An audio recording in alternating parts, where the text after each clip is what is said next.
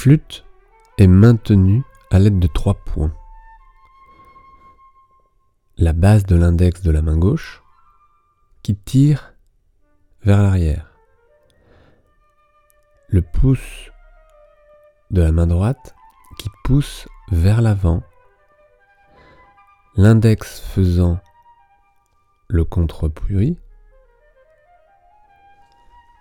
La flûte se plaque sur la lèvre inférieure. Ces trois points permettent de donner de la liberté à tous les doigts. Donc on le voit bien, la base de l'index de la main gauche, qui est un pivot, autour duquel le pouce de la main droite pousse vers l'avant, et la tête de la flûte se plaque sur les lèvres. Un pivot super important pour donner une liberté. On voit là que de temps en temps le petit doigt tendu sur la flûte pousse le petit doigt de la main droite tendu sur la flûte pousse la flûte également, ou la stabilise. C'est un peu dommage, puisque le petit doigt va alterner la stabilité de la flûte et le jeu lorsqu'il doit jouer. À part ce détail, la dynamique des doigts représente ici une certaine liberté. Là, on voit très très bien le petit doigt se tendre. Voilà. Une très belle liberté, puisque les deux avant-bras, on le voit très bien là, sont en position neutre. Pas trop de pronation. Et du coup, les doigts sont vraiment, je dirais, perpendiculaires la flûte, les doigts de la main droite et n'attaque pas les clés en étant trop incliné en pronation. Donc ça, ça optimise la dynamique des doigts. Il en est de même pour la main gauche, pas trop de pronation, ce qui permet d'amener le quatrième et le cinquième doigt au-dessus des clés sans effondrer la voûte. Donc deux belles voûtes et des doigts relativement libres. Enfin relativement libres, non, des doigts libres, à part cette petite histoire du euh, quatrième doigt de la main droite qui est souvent en train de pousser la flûte. C'est hyper fréquent. Là, on le revoit encore. Il pousse la flûte, il stabilise la flûte avec le petit doigt. Or, le pouce que l'on ne voit pas de la main droite ici ne devrait pas se placer sous la flûte pour la soutenir, mais derrière la flûte pour pouvoir la pousser vers l'avant.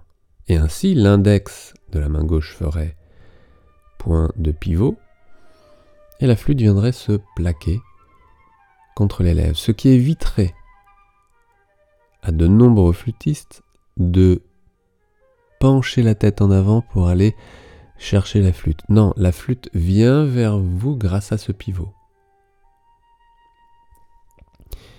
Chez ce musicien, on voit une belle carrure et une dynamique. Bon, beaucoup de mouvements, encore, encore une fois, c'est un choix. Ça a une conséquence, cause ou conséquence au niveau de l'expression musicale, mais c'est un choix en tout cas, une belle carrure au niveau des épaules, une tête qui est relativement haute, avec un redressement du buste fréquent, donc il revient fréquemment en position neutre, même s'il se penche en avant, et ce n'est pas un problème, puisqu'il a comme position de référence une colonne vertébrale érigée et une tête haute, une ceinture scapulaire bien placé, bien large. On le voit régulièrement de dos. Je vous assure que euh, de dos, même à travers un costume ou même euh, à travers euh, une chemise, on voit clairement si les omoplates sont plaquées ou pas. Enfin, clairement. Je, peux le voir.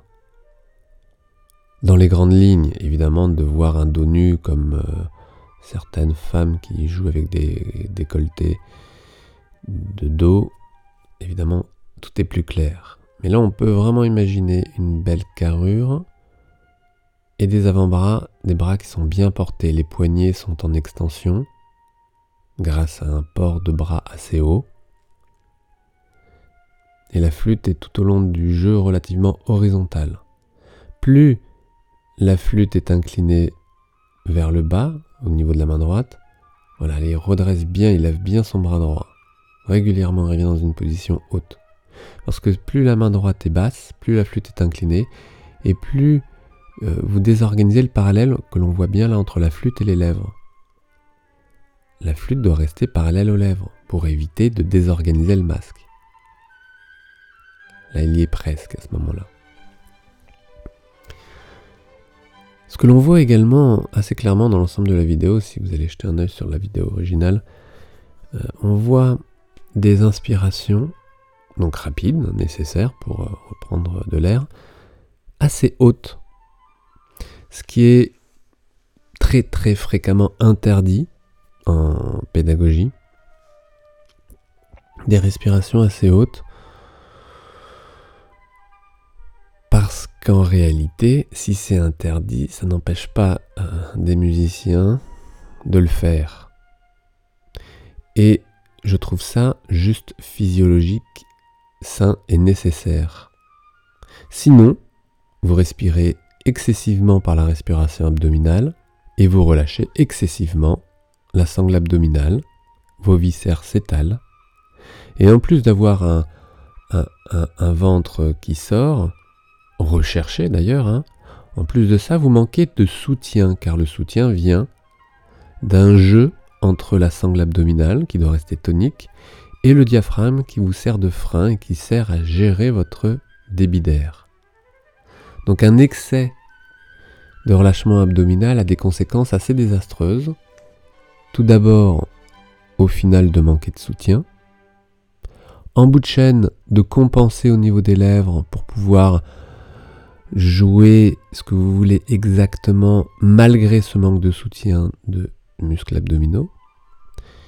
Au niveau lombaire, je redescends au niveau lombaire, le bas du dos, qui lui va compenser ce manque de soutien, car les muscles abdominaux ont deux rôles. Le premier, c'est de stabiliser la colonne lombaire, protéger la colonne lombaire afin d'éviter que les muscles paravertébraux ne travaillent seuls.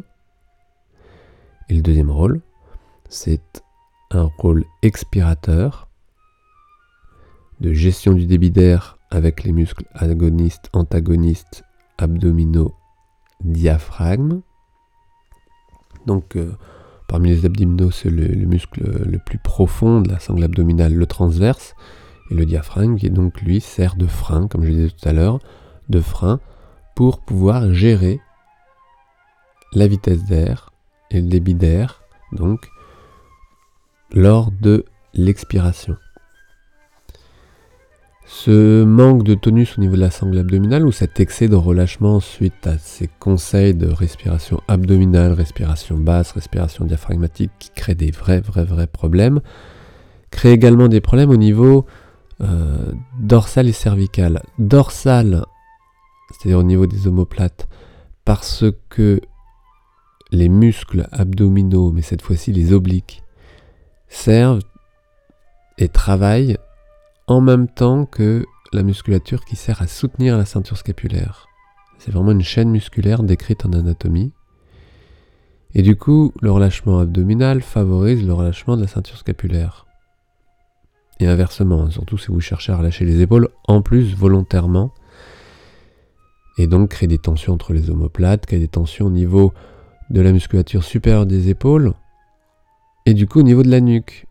Donc ce relâchement abdominal crée des tensions au niveau de la nuque également, et donc au niveau de la gorge. Et si la gorge est tendue, le musicien va vouloir ouvrir la gorge, et plutôt que de la laisser ouverte, il va la fermer, puisque l'action d'ouverture de la gorge va jouer sur le muscle sphincter de la gorge et va fermer la gorge, malheureusement. Donc vous voyez l'incidence de cette respiration abdominale basse, absolument enseignée avec une respiration thoracique haute interdite, c'est dramatique. C'est un piège et c'est enseigné juste un peu euh, partout dans le monde par les plus grands pédagogues et les plus grands flûtistes. Donc arrêtez ça.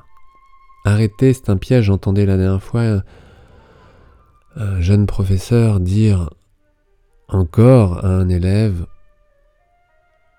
de relâcher le ventre pour avoir une respiration plus profonde, de relâcher les épaules pour avoir moins de tension dans les épaules. Or, au final, on regarde, regardez encore, je vous montrerai d'autres vidéos sur des instrumentistes avant, euh, tous ces professionnels de référence, tous ces musiciens que l'on voit inspirer avec une cage thoracique qui gonfle, et donc des épaules qui apparemment montent, mais elles ne montent pas, elles s'élèvent parce que la cage thoracique monte. Regardez ça, et euh, c'est magnifique parce que ça fonctionne. Sauf que peut-être que ces mêmes musiciens enseignent l'inverse. Bref, des erreurs pédagogiques. Donc mieux vaut laisser parfois les enfants trouver leur euh, chemin sans trop leur donner d'indications, parce que souvent les indications ne sont pas complètement juste au niveau de la physiologie. Parlons de musique, parlez de musique. Donc à vous de jouer, laissez-moi vos commentaires si vous avez des idées. Est-ce que vous avez entendu vous dire que vos épaules devaient se relâcher, que vous deviez respirer par le ventre et quelles sont les conséquences? Est-ce que vous pouvez laisser des commentaires à ce propos pour échanger? Laissez un like si cette vidéo vous a plu. Abonnez-vous si vous n'êtes pas encore abonné. On se retrouve dans une prochaine vidéo. N'hésitez pas à me dire et à m'envoyer des liens de vidéos que vous voudriez analyser. Je vous souhaite une belle journée. À bientôt. Ciao.